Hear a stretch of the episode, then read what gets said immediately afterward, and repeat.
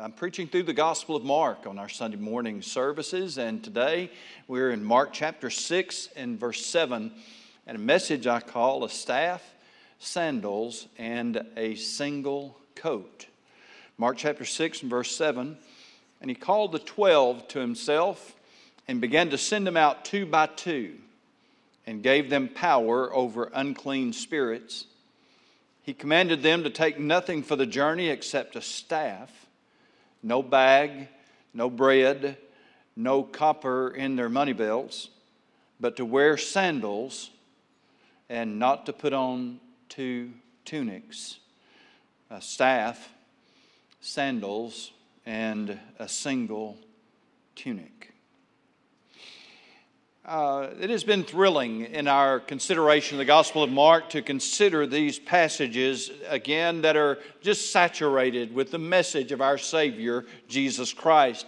In our chaotic world today, I felt it would do us good, and it is doing us good, to remind ourselves of who Jesus is and, and what He does, what He is doing in our world, what He did.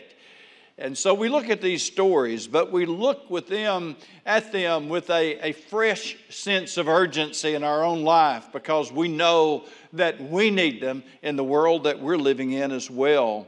Today we're going to be seeing Jesus demonstrating that great principle of multiplication.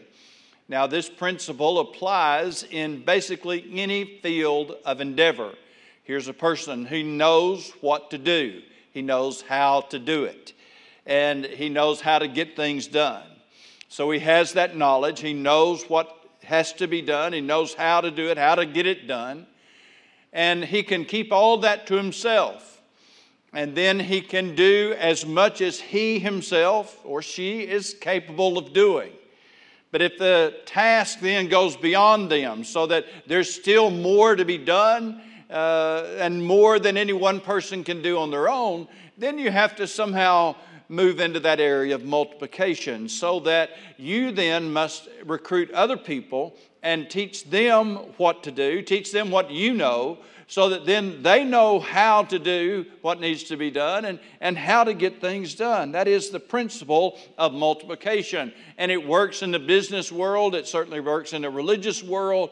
We know how that is. I can do what I can do but if there's more to be done, then I have to learn how to work through other people. Now, we know that our Lord Jesus Christ never reached the end of his capacity to work because he was fully man and fully God.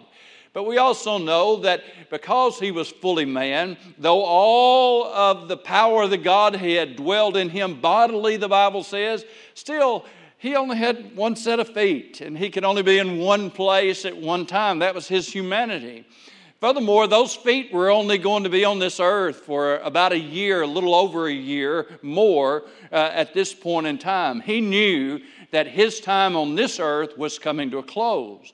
So already he has been pouring into these 12 men, these men that would be later called in Mark chapter 6 and verse 30 for the first time. We'll see that word introduced to us. These men who would be known as apostles. And they would come back and give a report then to Jesus.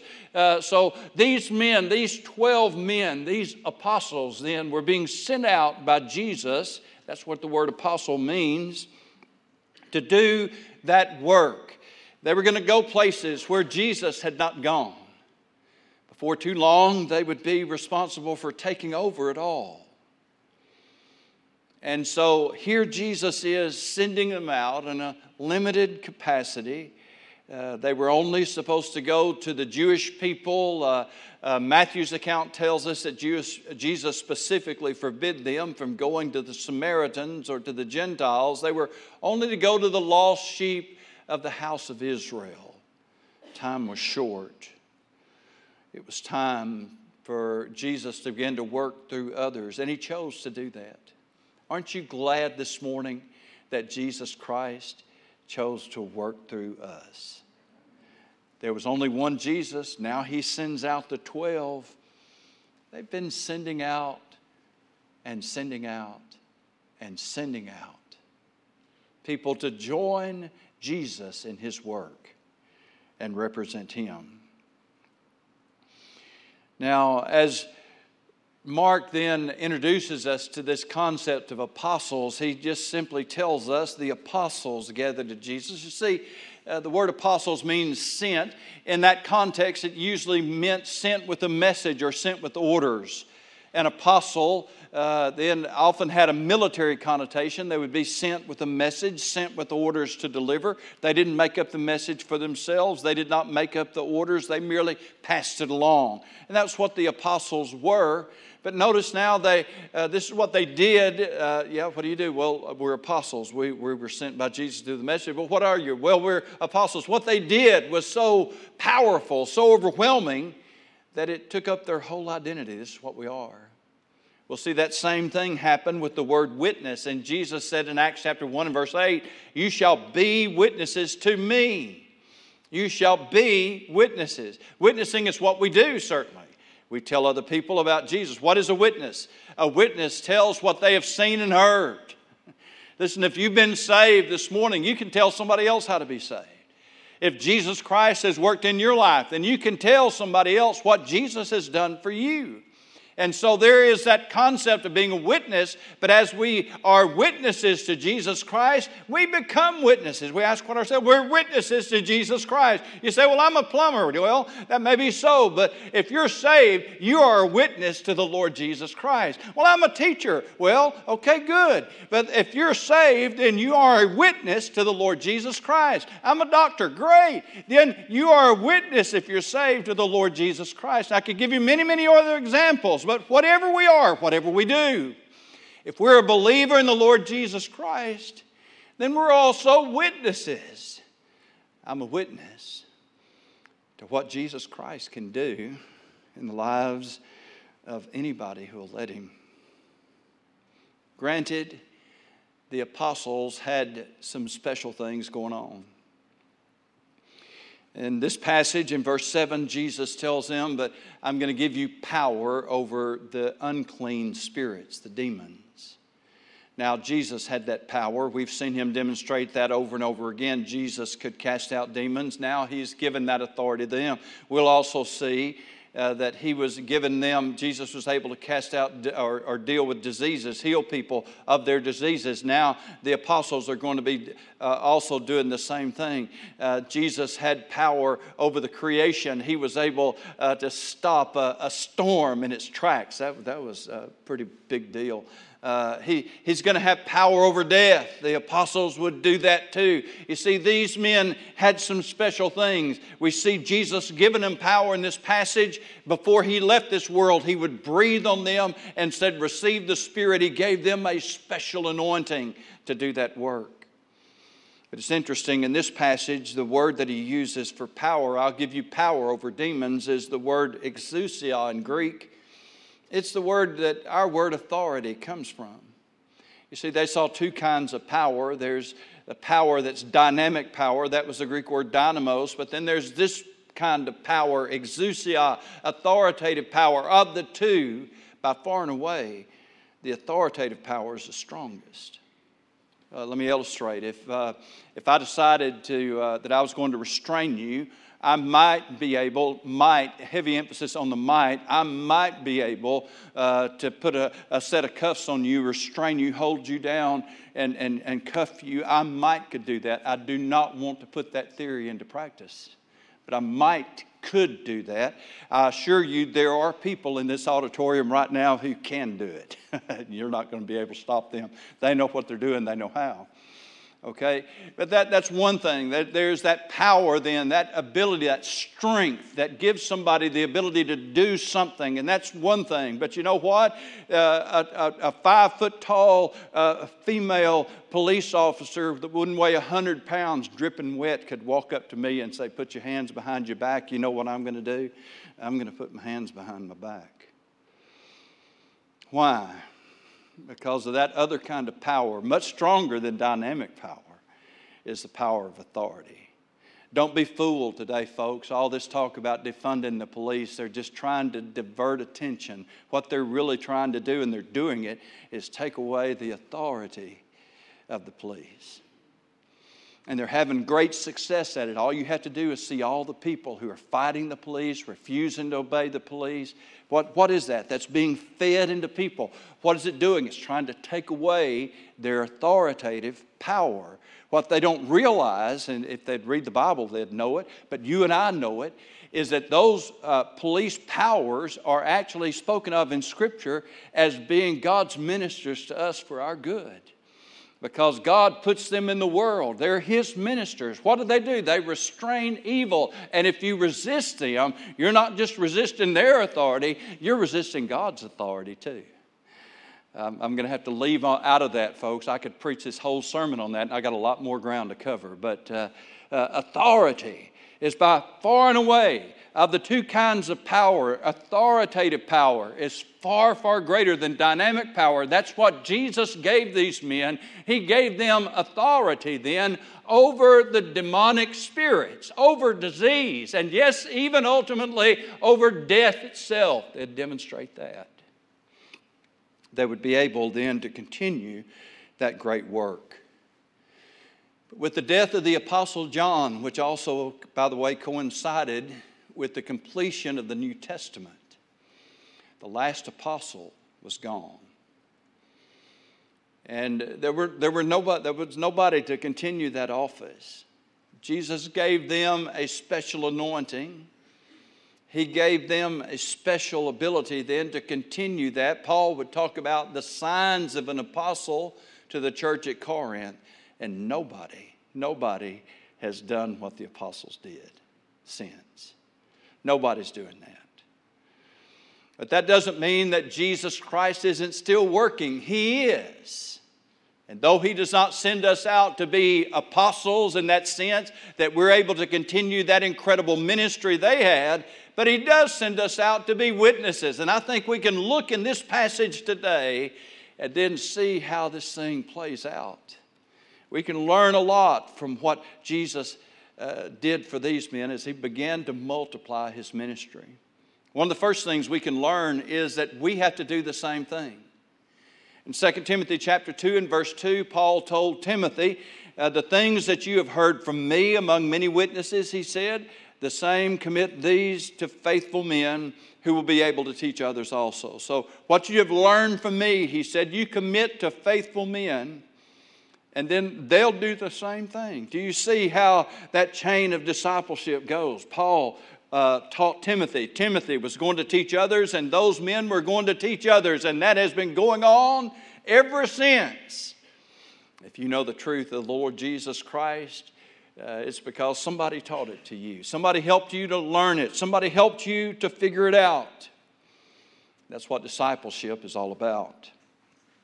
So Jesus was sending them out to make disciples, just as He sent us out to make disciples. The Great Commission says, Go into all the world and make disciples. Yeah, disciples of Jesus Christ.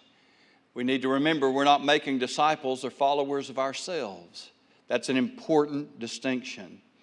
This world is absolutely awash with spiritual leaders who've forgotten this, and they seem to be out to make a following for themselves.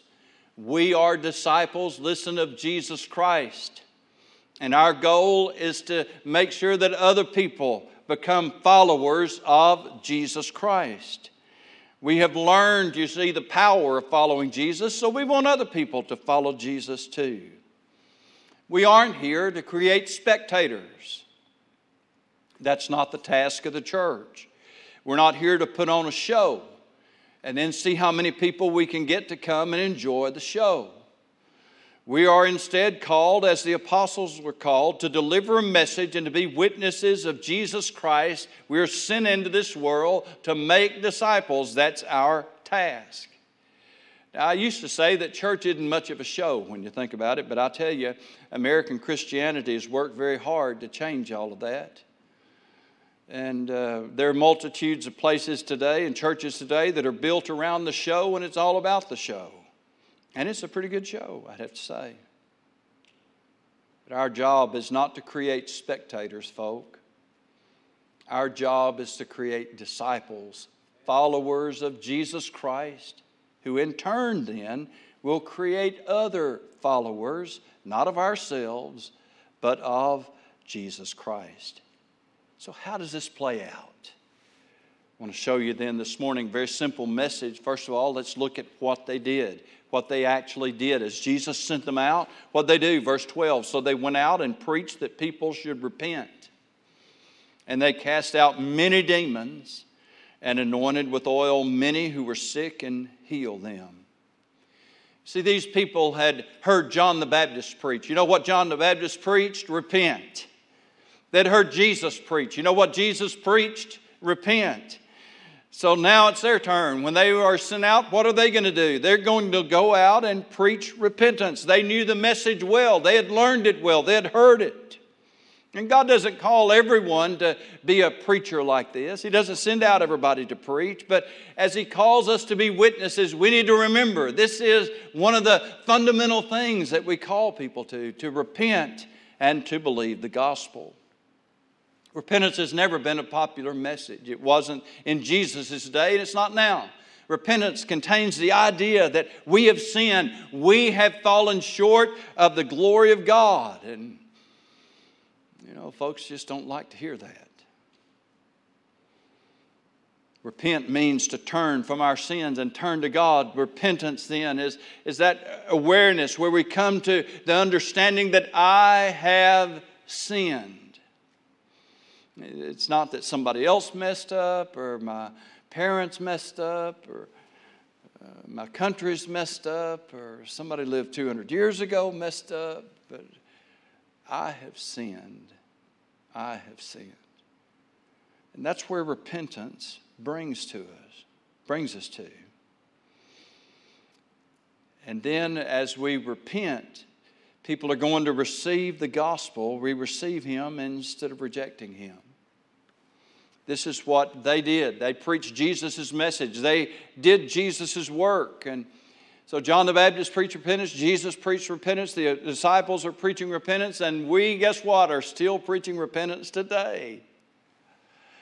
And I want you to know that whether it was then or whether it's now, the preachers of repentance then, John the Baptist, Jesus, the apostles, and now all of us that are still preaching and calling people to repentance out of all of those people who have preached repentance, which is turning from our sin and turning to God, there's only been one who didn't need to repent himself, and that was the Lord Jesus.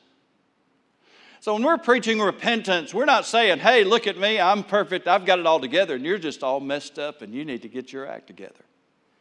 That is a pitiful caricature of the Christian faith and message. That has never been what we preach, it's never been what we taught. We preach repentance. Why? Because we have experienced the power of it. We know what it's like to be a sinner. We know what it's like to mess up. We know what it's like to be guilty before God. And we know what it's like then when we repent of our sins and say, God, I'm sorry. And we enjoy then the wonderful experience of His grace and forgiveness. Jesus said, Repent and believe the gospel. But even when we've done that, we're not through repenting. You know why? because we're not through sinning. Uh, sad but true. We still mess up. You see, our message is not that we're perfect and everybody else is messed up. When I'm preaching to repentance and why you need to repent, I'm not even insinuating that I'm not in the same boat with you because I am. This Bible says that all have sinned and come short of the glory of God. And if I understand the word all, and I do, that means that all of us have sinned. All of us have come short. And all of us need to repent. These men then went out preaching the message of repentance, unpopular though it was, difficult though it certainly was going to be. They knew the power of it, they knew the joy that comes when we confess our sins and we find out God is faithful and just to forgive us our sins and to cleanse us from all unrighteousness. Paul the apostle put it so well for us in 2 Corinthians chapter 4 and verse 5 when he said, "We preach not ourselves but Christ Jesus the Lord." And that's a really good thing because if the Christian faith and message depended on our ability to live up to everything the Bible says, on our ability to be perfect, on our ability to be absolutely sinless, on our ability to never mess up or never foul up, if that's what it was all about, so that the gospel only works then when it comes from somebody who is no, if that was so, then Jesus would have had to stay here and keep doing it because he was the only one who could do that.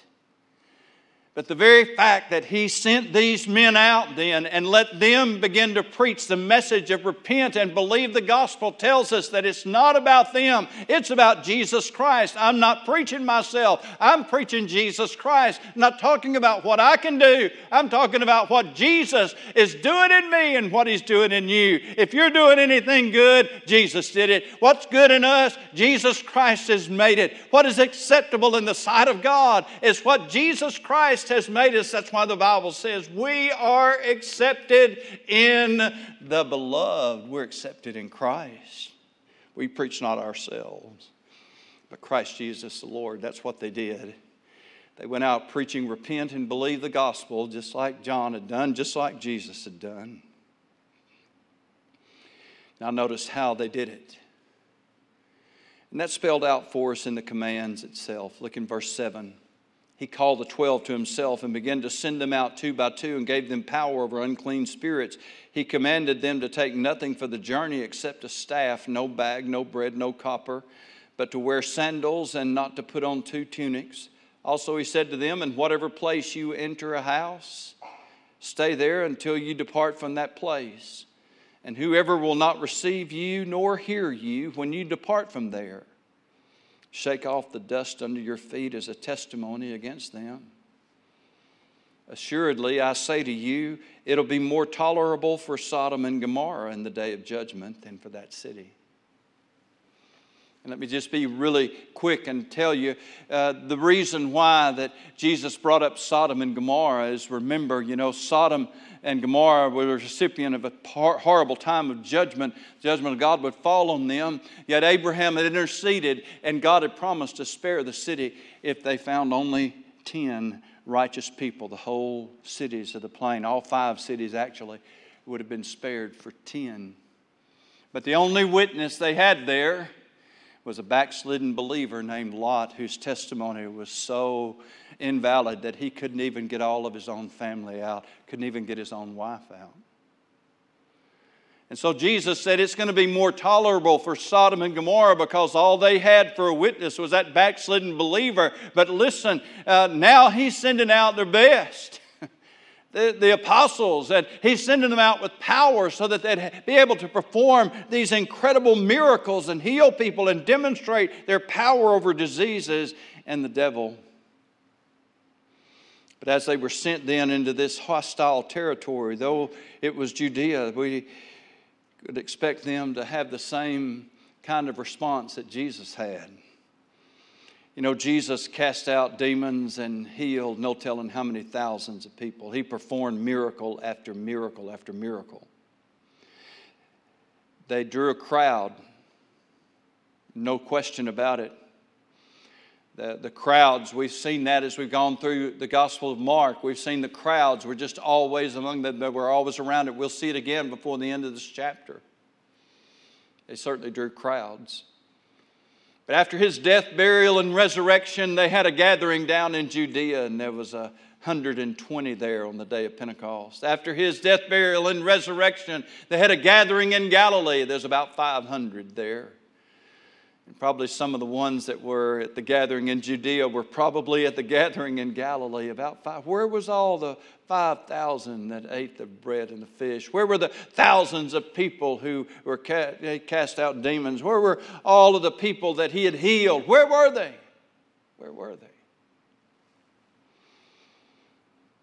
So, yes, they were going out. They were going to this crowd. They were given the power to preach, just, and they were going to preach the same message that Jesus preached. They were given the power to do miracles. They were going to do the same kind of miracles that Jesus did. But in Matthew's account in Matthew 10, he, Jesus reminded them, they accused him, that is Jesus, of being in league with Beelzebub. And they would accuse the disciples of being the same thing, and at least one of them was. And that was Judas. I'm convinced that one of the reasons why he sent them out two by two is so that Judas would never be alone. It wasn't time to expose him. Judas was an unbeliever, he was in league with Satan. He was never alone in this task. But also, there were some practical reasons. You know, the law required that there would be two or three witnesses, so they, they always had that. They were itinerant evangelists. They had a lot of ground to cover. Again, in Matthew's account of this, he would tell, Jesus would tell them that you won't finish this task before I catch up with you. I will come, I'll, I will meet you, I'll be with you, and, and, and you're not going to finish this task before, before I come and be with you. It's, it's, it's important business. They were operate under the principle that those that preach the gospel should live of the gospel. Therefore, uh, they didn't take money or a change of clothes, just a staff, their sandals, and clothes on their back. That's it. It was not their job to see to it that the people believed. It was their job to see to it that they got the message. Thus, Jesus gave them that sobering instruction in this passage when he said, If they don't receive you, you go into place and they don't receive you, you take off your sandals and shake them. I, I, thought about taking my shoes off and busting them, but I don't think I have to do that. I probably got a hole in my sock. Uh, just take your sandals off and bust them. What was that? It was much like what Pilate did when he washed his hands. He said, I'm, I'm pure of this. I'm through with this. When they shook off the dust of their feet and their way of thinking, that meant that they had done their job. And that the judgment that was going to come was on the people who rejected it, not on the people who gave the message. You see, this message of judgment was inherent in that New Testament presentation of the gospel, and it still is. If you want to see it play out, it's in Acts chapter 13 and verse 50. Paul and his crowd had gone up to a city known as Antioch in Pisidia and there uh, they preached the gospel. They went to this Jewish synagogue first, and it was rather controversial, although a lot of them believed. Some of the people who were there were Jewish proselytes. That means they were Gentile converts to, uh, to, uh, Judaism, and, and they were quick to receive the message about Jesus Christ. They went out and began to spread it, publish it around the city, so that the next Sabbath day, the Bible says almost the whole city, imagine that Almost the whole city came together to hear him. And many, many people were saved. You'd think that everybody would be excited about that, but they weren't. The Jewish religious leaders, the Pharisees and Sadducees, then began to stir up, the Bible says in Acts 13 and 50, stir up the devout and honorable women and the chief men of the city, and they raised persecution against Paul and Barnabas and expelled them out of their coast. They ran them out of town. But they shook off the dust of their feet against them and came to Iconium, and the disciples were filled with joy and with the Holy Ghost. Folks, they weren't happy because these people had rejected Jesus Christ and were facing the judgment of God. They were happy because a lot of people got saved. And they knew that a lot more people were going to hear the gospel, and a lot of more people were going to respond, and a lot more people would believe. Yes, some rejected. Yes, some believed. American Christianity has somehow lost sight of this. And I want to reacquaint it with you, reacquaint you with it today. See, a few years ago, uh, some guys decided that the problem was how preachers were dressing. I know this sounds amazing to you, but it was. I could show you the books they wrote. Uh, their thinking was if you would get, do away with your suit and tie and preach in blue jeans and a t shirt, then lost people would come and listen to you. They won't listen to you wearing a suit and tie, but they'll listen to you wearing blue jeans and a t shirt. They got rid of the pulpits because, of course, lost people didn't like pulpits. They stopped preaching because lost people don't like preaching. They don't want to be preached at. the first one of these books I read, folk, I wanted to say, if I could ask them a question, I said, when have people ever liked it? I mean, you know, well, people don't like to be preached to. Do tell. It wasn't long before the Bible went to the background because you guessed it, you know, lost people don't like what the Bible says. Then lost people don't like going to church, so we stopped calling them churches. Lost people don't like organ music or choirs, so we got rid of all them too. And all of this was done for the same reason. Well, you know, we're just not reaching people anymore. People aren't responding to the gospel anymore. So we've got to change everything up. We've got to do some different stuff. Try some different ideas. Go to plan B because they're just not responding to the gospel anymore. Jesus sent these people out with nothing, not even a change of clothes. And the reason he did it then is so that they would know and we would know that the power to do this work is not something we can manufacture. It's not something we can monkey with. It's not about money. If you could buy a response, look where we'd be. It's not about bread. Sooner or later, somebody would have said, you know, maybe if we fed them first, they'd, they'd come and listen. Maybe, maybe if we paid them, they'd come. No, they didn't, they didn't have any of that. They preached the gospel. And if they rejected, what did they do? Why? Because their rejection was on them. It wasn't that they'd done something wrong, it was that they'd done exactly what Jesus said.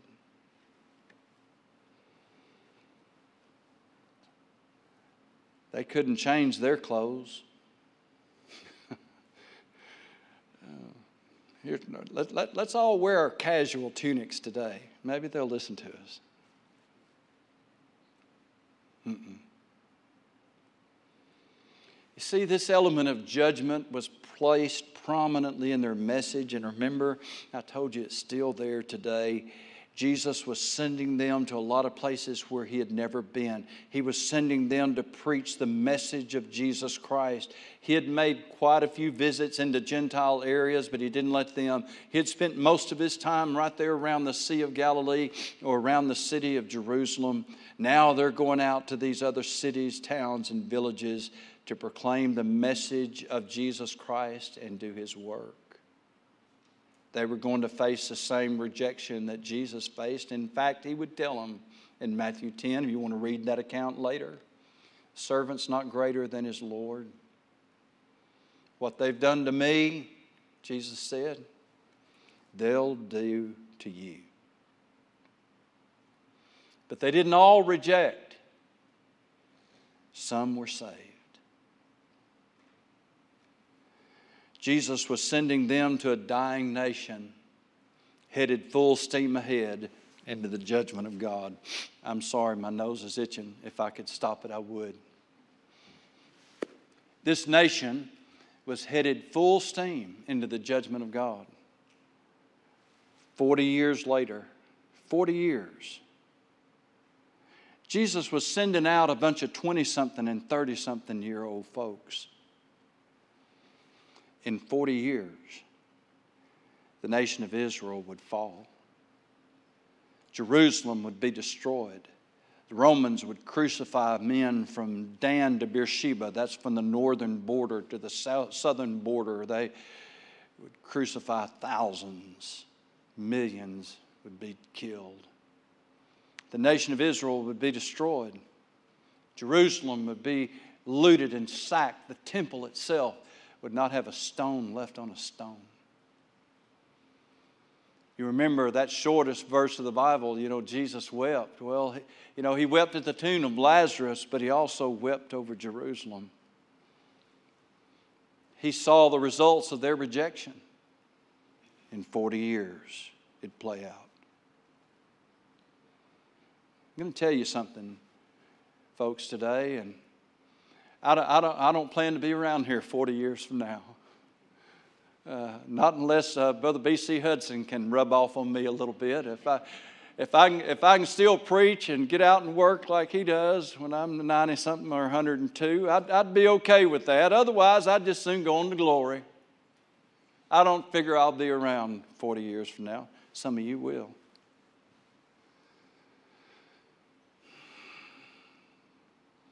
And I worry about what this nation is going to be 40 years from now.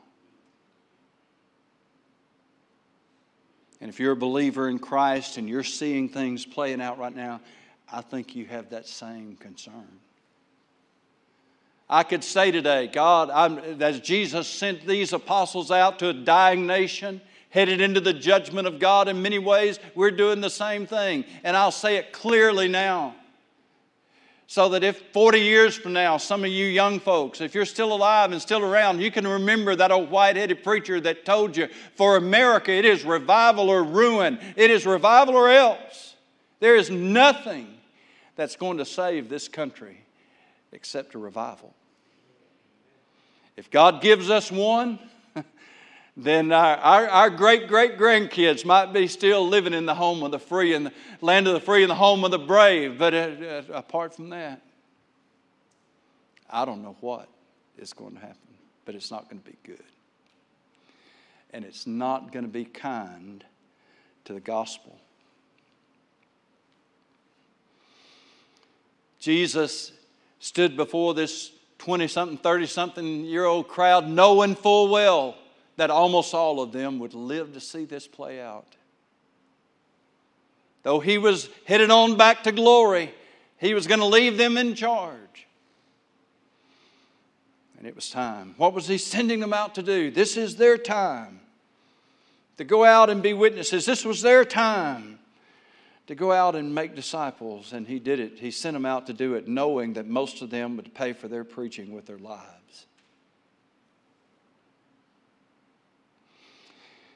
And he sends them out with a staff, shoes, and a single coat. Doesn't sound like much, does it? but let me remind you this morning these men changed the world. They changed the world. Thank God they did. We're still experiencing the benefits of their ministry. That ministry is still alive and well and still going on, and it works under persecution just as it works in times of prosperity and plenty. What did they have? Nothing. One, the clothes on their back, a staff in their hand, and shoes. That's it.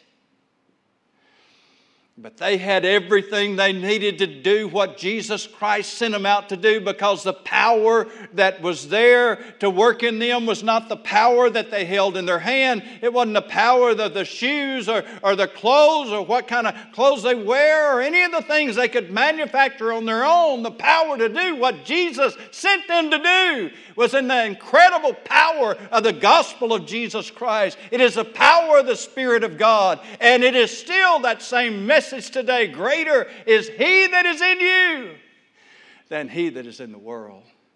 I love what Paul the Apostle said I've become all things to all men that I might by all means save some. God, remember, didn't put us in the result making business. He put us in the business to see to it that people get the message. That's what He sent these men out to do. That's what He's been sending generations to do. We're still doing it today. And within this message, then, of the gospel is still that alternative of judgment. Years ago, the great evangelist Vance Havner warned about churches and how easily they can be sidetracked by secondary success. It's his way of saying, you know, we can get all excited about a lot of different things that we're doing. But the question is, are we doing what Jesus sent us out to do? Making disciples. Our task is somewhat different than these men, these 12 men's task was. Jesus implemented the church as the administrative agency of the kingdom so that we don't just bounce around from city to city to city We see that playing out throughout the New Testament era. Jesus himself was doing it as the apostles then went out in the book of Acts when people, they went into a city, people were saved, they were baptized, they were organized into a church. Then they got pastors, there were churches that were put in all these places and so that the kingdom can continue to be developed. And that uh, it includes relationships with one another as well as our relationship with the Lord. But though we're a long way away, our task of witnessing has not changed. I want to remind you this morning that this task of being a witness, listen to me today, this task of being a witness starts in your own home, with your own children, your own family. Had a seminary professor, I can still hear his voice, though he's long on, gone on to glory. He used to stand up and say, Boys, what you are at home is what you are. I've never forgotten it. What you are at home is what you are. He reminded us that it wouldn't matter how many uh, churches we built and all the great things that we did if in the doing of all that other thing we lost our own family. The most, our, our, our task of making disciples starts at home. Where we need to be witnesses to is at home. And our, our kids need to see us worship, and they need to see us work. They need, we need to involve them in this. This is a place where we're involved. They, they need to interact with us as we come to church and worship, and they see us work, yes, and serve in church. And then they say, That's important. I need to learn how to do that. If you're out working in the yard, take your kids out there, teach them how to work. Teach them how to worship. Put those two things together and they learn that we work so that we can worship. And there's a joy to be had in all that. What are we doing? We're talking about discipling our families, our children. But even as I talk to you about that, I also want to remind you there is no guarantee. Again, look at Matthew's account in Matthew 10. Take a few moments and read it today. And you'll see that Jesus talked to them a lot about how that their greatest enemies might be in their own household. And how that some houses were going to be divided by a believing spouse who maybe is partnered with an unbelieving spouse, or children who don't share their parents' faith, or parents who don't share their children's faith. There's no guarantee. And it doesn't mean necessarily that you did it wrong. Because remember, God put us in the seeing to it that they get the message business. How they respond is up to them. I become all things to all men, that I might by all means save some. Go into all the world, Jesus said, and make disciples followers of Jesus Christ. Are you a follower of Jesus? Are you making followers of Jesus? Let's stand together, please.